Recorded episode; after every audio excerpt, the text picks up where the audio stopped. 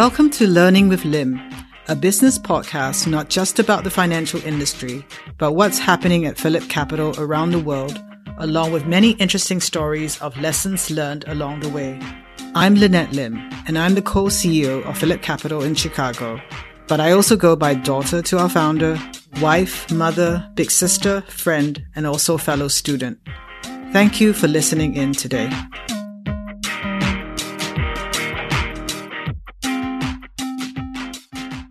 Good morning, uh, Sidaimi. Thanks for taking my call today. How are you doing? I'm fine. I just got back to Cambodia on Sunday evening. Oh. So it's been a very exciting three days. Yes. Okay. So yeah, we met recently in Cambodia, I think in April, right? And maybe you could explain what you're doing now in Cambodia and what's your projects and what how is Phillip Capital related to what you're doing? Oh, I'm in Cambodia now. I'm living here since August last year. And I'm working on a PPP, public-private partnership with the Cambodian Ministry of Education, Youth and Sport. We're working on a STEM project. It's an education project, and I'm uh, my partner. Uh, I had to start a new NGO, and we called it E2 STEM Education to partner the uh, Ministry of Education, Youth and Sport on this particular project. Yes.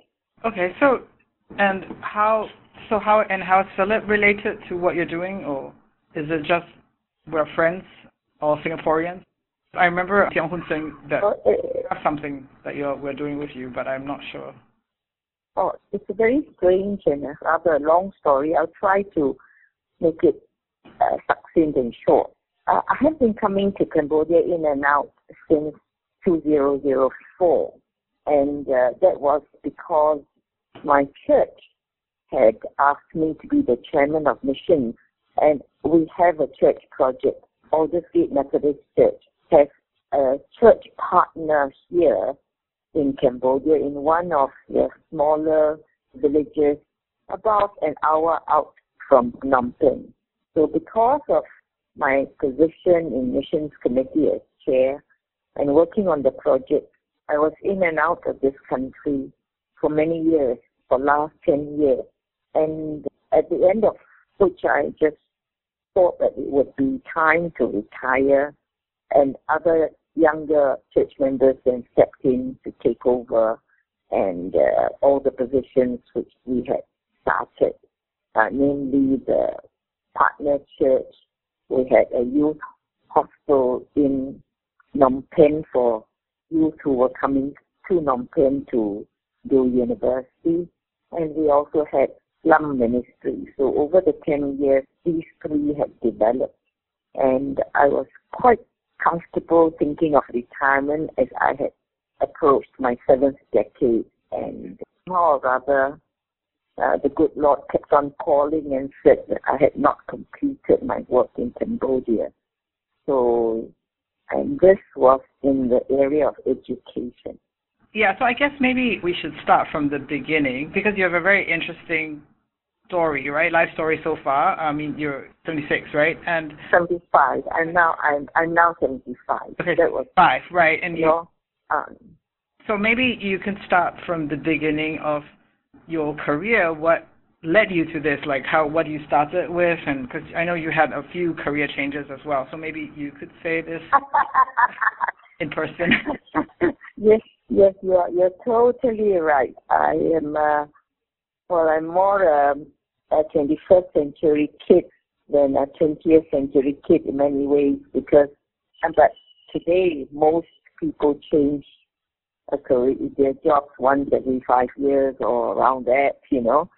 During my time, people never really changed their careers, but I seem to have rolled on and on and almost every 10 years, 8 to 10 years, I would have career changes. I was born and raised in a small town in Malaysia called Malacca. Okay. A very historical town.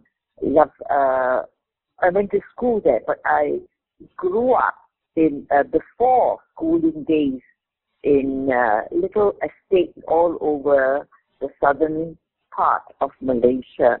because my father worked in rubber estates, moving from lower assistant manager, moving right up to managing rubber estates.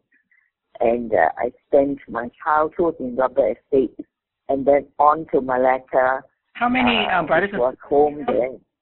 Uh, there are four of us. Okay. I'm the eldest. Okay. I have a brother and two other sisters. Okay, okay. So you lived in different parts of Malaysia before kind of settling into Malacca? Yes. Malacca was home for my mother. My mother and his, uh, her whole family are all Malacca based. And Malacca was where my par- my father met my mother because he went to Malacca to work. Okay. So when it came time to for us to go to school, my father just conveniently rented a house in Malacca, a few doors away from grandmother. Okay. And that became our base during school time. We would live in that house and every school holidays we would travel up to be in the rubber to spend uh, the holidays with our father in the rubber estate. So that. Okay. And the house was directly opposite the school. Methodist Girls School Malacca. So I lived directly opposite the school. And when the school bell rang, and I just run across the road and be a, and be still on time for school. No, no, and won't get caught by the prefect. And you were, like my mom um, said, because my mom's from Malacca too, that you were a very bright student, right? And you were top of the class, and you moved or you jumped classes, which twice or three times or something your mother tells you things. yeah. Amazed at what you remember. I remember your mother as, as a lot younger because I was in the last classes of of school, the last two classes of school. I was classmates with her with her sister, Gong Xian. Yeah. And yes, I still remember her, her as a young little girl. Yes, I did skip classes. I started school young and I, I did skip another two classes while I was in primary school. But, uh, well, I, I, I do accept that I was bright. I was very bright. I had a lot of, but I know at one time you did ask, you know, how did it feel like it? I really didn't feel any different, except that I was very, very naughty, grew up very naughty, played a lot of games, did everything you can imagine in school. I played everything. I played netball, I played badminton, I did hockey, I ran for school, I was involved in drama and elocution and everything. So I just it had a wonderful school time at school. And so in that sense, growing up in Malacca, in a, a living opposite the school where you can spend almost your whole life in the school, yeah. gave me many opportunities, you know, to develop. And I just enjoyed know, doing things in school. I was in school most of the time, very hardly, hard, hardly ever at home almost. Okay, so and how was it like? Was it? We talked about it a little bit that time. Like when you were jumping, you mentioned that it wasn't a very good idea. That you might not have done it nowadays, or you don't recommend doing that now. Or would you still have done the same and just keep jumping classes because you would be the youngest had, the, the kids, right? Yes, Lynette. Actually, I would not recommend it now because the environment now. All right. And at the time when it was being done to me, I had no choice. I didn't know anything. Honestly, I was in primary school. I just, when I started school, they said, oh, you already know all the alphabets and all, and you can do multiplication.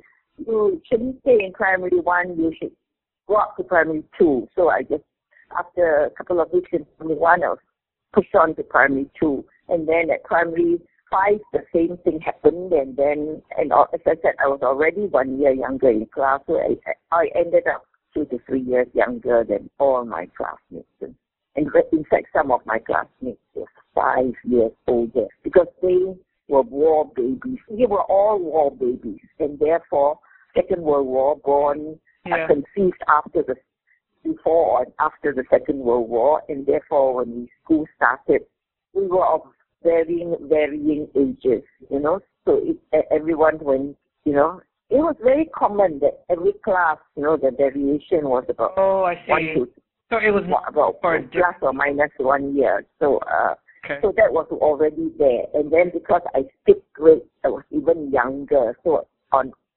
at uh, uh, so I was at some, uh, for some, I think I was three years younger than your aunt. I was, the average was I was two years younger than them. Okay. Than the others.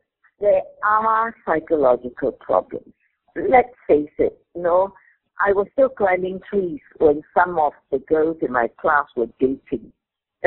For instance, I'm using just a, a, a in other words, I was playing very simple games and and I had girls in my class who were about four, five, five, four, five years older who were already dating and thinking about boyfriends. Yeah, yeah. You know, and when they finished, when they when I finished school at 16, you know, some of them were already 18, 19, and very soon after that, a, a couple got, two of them got married already. Oh, wow. You know, so it was just that this gap, you know, made relationships in the class very, very strange. I, I, I was the kid in class. You understand? It's like, yeah, it's like in a in a home you are the youngest and therefore you are a kid. You know, but who are your a, friends? A kid who, who who are your friends? Who was brighter than one of my friends were the ones I I did things with. I the ones who played games with me. Okay. The ones who sang. We I had good friends among those who sang in the choir and went. And the reason why I went to church was because my school choir mistress was also the the choir conductor at church. So she so we all, so we went to church and sang with her in the choir there, and I had good friends there, and I had uh, good friends amongst the extended family since I was living. Well, there were three, one, three homes within five doors of each other, where my grandmother, uncles, aunt, and us all lived together. So you know, so there was a we had a very close extended family. So there were friends at for games, you know, for for uh, at sport, friends at church, and a wonderful extended family. So it's not that bad, right? I mean, all all you had to feel was just being the kid of the class. But I mean, why why uh, was it bad for you? I, I'm trying to understand. It was bad because uh, it was bad because there was today you would call it bullying. Okay. You know. Then what is it at, called? At that time, it was just there was some in the class who really made sure that I was the kid. I was I should not be doing some of these things. And the thing about it all is that the school principal was my aunt. Okay. So this lot of kids yep. used to tease me and used to keep on telling me that I was I got all the promotion because oh, I was I and was my principal. Okay, yes, that was one. That was that was one of the problems. And they were also bright kids. It, not someone said no. So it was just that it was something they could pick on. And then, as, and as I said, psychologically, when you are 12, 13, and the others are 15, 16, do you understand what I mean? You know? Yeah. It was that that period I never felt it when I was very young. And I never felt it afterwards when I was in university. But that period of 12 to 15. Yeah, that's a tough time. Uh, I did feel it. I felt isolated. I felt that. But the whole point was I had, my brains were older than my body, okay? Yeah. I had not even, I had not even matured yet. I had not, you know, I had not even had my first period. So it, it's that kind of a thing. And the others were all young and, uh, you know, so as I said, today you would call it bullying, but at that time we didn't call it. And I was just a puzzled kid, you know. I really, I went through a couple of years of really not knowing what to do or where I was because, you know, what was it all about?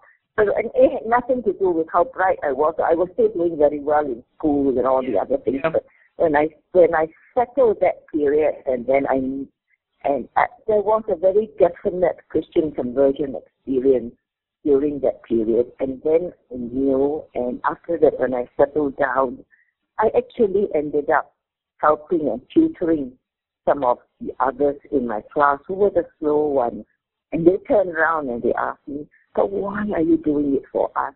You know, you, you, why are you teaching us? And I just told them that I just felt I should because, you know, so here was I in my uh, 13, 14th year yeah. helping my friends who were 18 years old, that kind of a thing. So it is, uh, but I, I definitely had a conversion experience yeah. in my, you know, and, and that changed me and that also gave me the assurance of the person I was in the in the eyes of the Lord. So I went from there on, you know, but there was this couple of years where I was a confused kid. You know, I could have, you know, and thankfully I had very, I had very good Sunday school teacher and choir mistress who made sure and were very concerned. I, I don't know whether at that time they, they realized that, that, uh, that, that I was going through this bad patch, but the Sunday school teacher did, you know, and he and his wife, who came from Singapore, actually, they had been posted to, to Malacca. So they, they saw that, you know, and they took me under their, you know, and my choir mistress and, yeah. and social. So they, they, they just were there for me at that particular period of my life. And I say this, just in all frankness when I told you I would not do it because I did not do it to my own daughter. Yeah, that was what I, I also asked you. That felt, you... Uh, uh, I felt that she should not. It was not necessary for her to have an accelerated promotion, but she did qualify. And she did for the uh, and at when she was in secondary school, she went into a gifted program, and that you know, formed her future where she was accelerated within her own group, you know, and uh, she was challenged in all her giftings. And I think that was more important because otherwise, when you have one, your your when your brain goes faster than your body, yeah, there are problems. And I think if you, that was why I did tell you that I, if I had a choice, if I knew, if I knew what it was going to be like, I might not have chosen it. But at that time, I had no choice whatsoever. I was in primary one, I was in primary five. You, you know what I mean? Yeah. I really had no, it was just, you know, the teacher says, oh, you know, everything up you go, you know, so up I went, you know, that was it. You know, but yeah. uh, nowadays, I, I, I think you will notice that nowadays they, they never accelerate you that, that, that fast. Never. You know? I think at most, you know, you may skip one class you know, or or the whole class moves up, you know, or a whole group of you move up and do more, you may do your final exams together at, you know, you know, six months earlier or 12 months earlier, but you don't do what they used to do. And that was when you're very bright, you get double promotions. And when you are not so bright, you get held back. And there were many girls in my class who were held back. That's why I said the difference, the difference in our ages, you know, range between two to, you know, they're two to four years older than me. So that, you know, so it, I, now they, I mean, they're, they're also very, education is also very careful about holding kids back. You know, they may put you into a slower class so that you can learn slower, pace you but we never had those opportunities. nobody talks about child psychology during the time we grew up. So there was only one senior high school class when I finished high school, and there were 40 of us in that class, and there was no second class, third class, or fourth class. So the clever ones are there, the not so good ones are there, the average ones are there. All were just in one class under one teacher. You know, that was that was and we were in a good school, so there's only one class, no, yeah. and five at that time. Uh, so it, it, it is very different from then and now. I think now, I don't know, if I was growing up at this time and age, I think the disparity would, would be even greater if, if yeah. uh, I had been uh, I was excited in today's time. I was accelerated the, the way I had been accelerated. So I mean, okay. So, it, it's yeah. interesting, right? So I, I'm I'm just thinking aloud, like, because for me, we my oldest son is pretty bright. He's mm. like an old soul, and I frankly think he's a bit lazy. So he got into the gifted program in in the public school here, no no problem, mm. right? it was interesting to go through that experience. Now we put him in the private school just to just to see what what what they what it's like, and it feels like yeah they accelerate them two years ahead in terms of the academics, but also I find the kids Mm-hmm. get a little like entitled, like they know that they're the gifted kids, and that's quite irritating to me. like, why why should you feel that you are special? You know, like okay, you're brighter than other people, but you shouldn't feel this like special. And I think once if kids feel Mhm. like that they're special, like they won't try very hard, right? Because they don't want to fail because they're kind of known as the gifted kids, you know. So I I don't know. I, what what do you think Mm. about like should schools be more inclusive or should it be like you said like separate tracks? Uh, well, I know how Singapore did it, uh, uh, because as, as I said, I, my my own child was in the what I call the genetic. She, she was in the first group where they started the program. Okay. It did a lot for her, and she was also in a school with a very unusual school principal who made sure that uh, they were not treated as unusual, different. So they had to make sandwiches for parents for Parents' Day and do everything like everybody else, you know. So I, I, I, I'm very grateful for that school principal because I think that her attitude and her towards the class uh, helped a lot because not only were they sort of, uh, well, they are, they were in the one of the top public, the top public girls' school in uh, Singapore. So Mm. it was in, in within that school. There are so many other kids who may not be in the gifted stream, but they're all very bright and they're also, you know, in the school. This is Raffles Girls' School. So sh- not so it was. It for her. She she herself said that it was a very good experience when she went to RG, Okay. as because here she saw a mixture of all levels of people in Singapore. It's not like uh, she was in one of those aided schools, you know, and I better not mention other schools in and when she, before she moved into this program.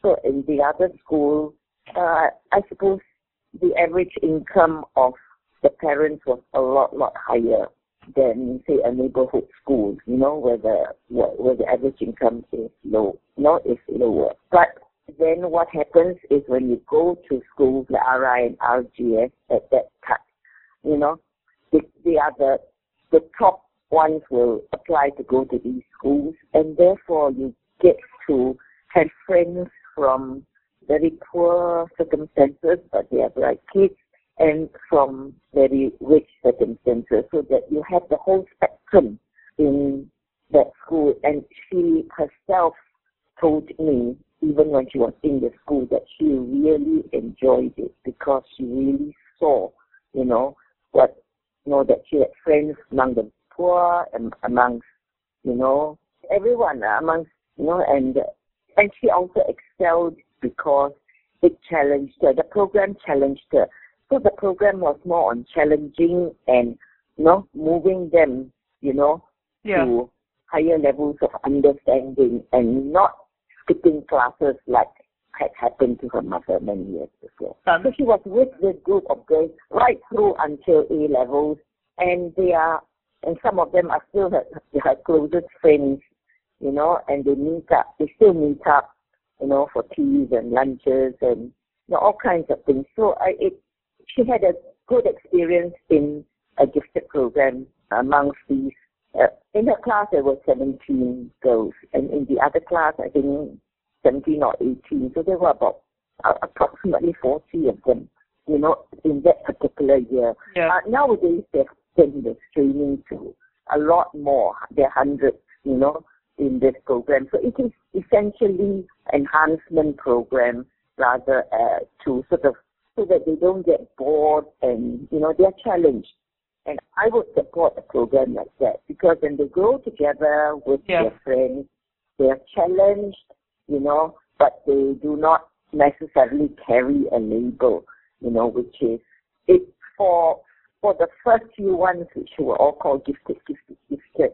It was a label they carried and everybody expected them to do very well and all the other Yeah. things, oh, you are gifted. But I felt it was really not necessary to have know, to have it like uh, that. Uh, uh, Singapore has moved into a more acceptable situation. This so-called giftedness, gifted program has been opened up to all schools who want to have it, and it is okay. essentially an enhancement and program for those who have special giftings in you know certain subjects and all, you know, which I feel is the right thing. I, I to finish up on what you said, yes, I feel schools should be inclusive and not exclusive. You know? Yeah. Because yeah, I, I, I children who are in their uh, in their teenagers and all that, when they feel excluded, this is when the problems arise. You know, of them wanting to join gangs, you know, and for boys and now even girls and all that, because if they feel excluded, they will look for other places, you know, yeah, to be included in. So that, so I subscribe to an, an inclusive program, but within the inclusion, there can be areas of uh, nurturing excellence. Okay. Yeah. I, I, I like that idea. I, I like the idea about also kind of how you for yourself, right, that you found kind of meaning or maybe the inclusiveness when you were able to help your older classmates in their schoolwork, right? So it was almost like it's a full circle. And by doing that, you built the friendships of them too, you know, like that. I mean, you did it on your own, right, to, to do that. But I think without it, you would have more excluded, right, in, in that sense. Yes. I didn't realize what I was doing. You, you, you understand what I mean? Yeah. I just realized that, and this was in the area of maths and mathematics.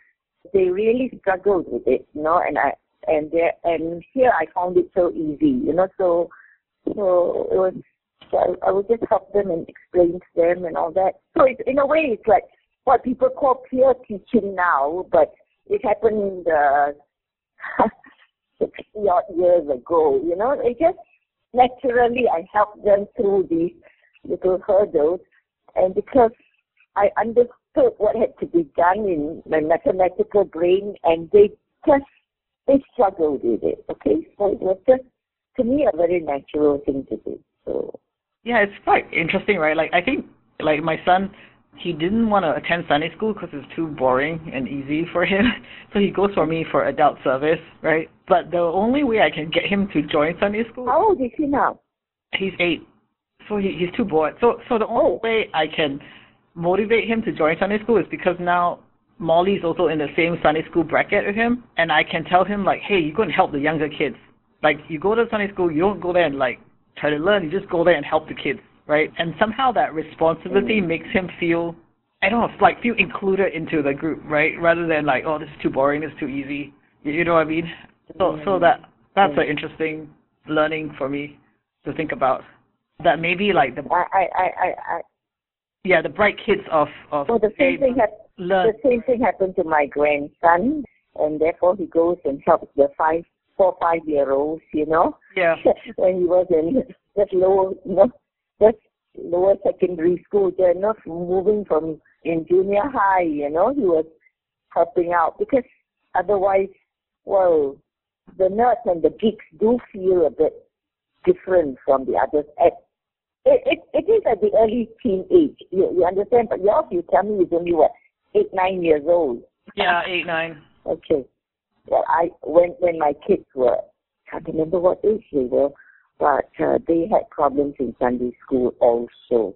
And I actually moved churches because okay. of that. Okay. Because my children knew the Bible from the time they were kids. Uh, they, my daughter, they were reading the Bible when they were five years old. You know, so so they knew the Bible better than their Sunday school teacher. and therefore they were really, really, you know, and then one day I went, and I was Sunday school superintendent, so I was walking around, and here I found these two kids playing caroms. Right. Okay, do you know? I mean, you know the game caroms? Yeah, I I played with Wacho. Okay, so they were playing caroms, and I said, "What are you doing outside playing caroms when you're supposed to be in Sunday school?" Yeah. I mean, in the class, and they said the teacher says we can go and play because we know the lesson already. so, here was Sunday school superintendent looking at two kids who were playing caroms when they were supposed to be in class and uh, were getting that answer and they were her own children. So we, then my husband and I prayed about it and then just brought it up to the church that we felt that it was time for us to move because we had moved to work and help in this pioneer work. It was a startup church. And so we moved back to parents' church so that our children would grow up, you know, yeah. in the normal Sunday school and all that. So we moved, you know, so we moved back to Western Church to allow the children to have a normal Sunday school experience. So it is sometimes, and therefore I do understand when uh, we the problems when they are kids like we call them pastors' kids or missionary kids, MK kids or third culture kids, because their parents are leaders in the church.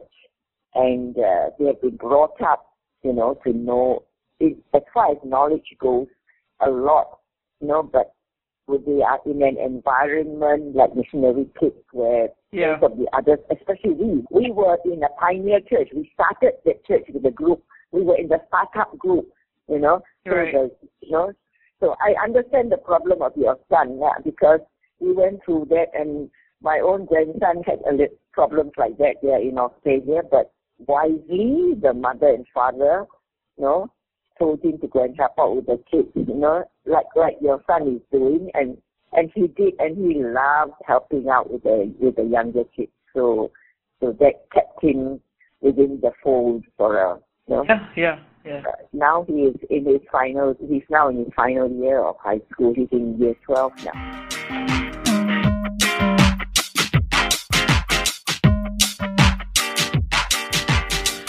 Thank you for listening. Please leave a comment if you have any questions or topics you'd like me to discuss.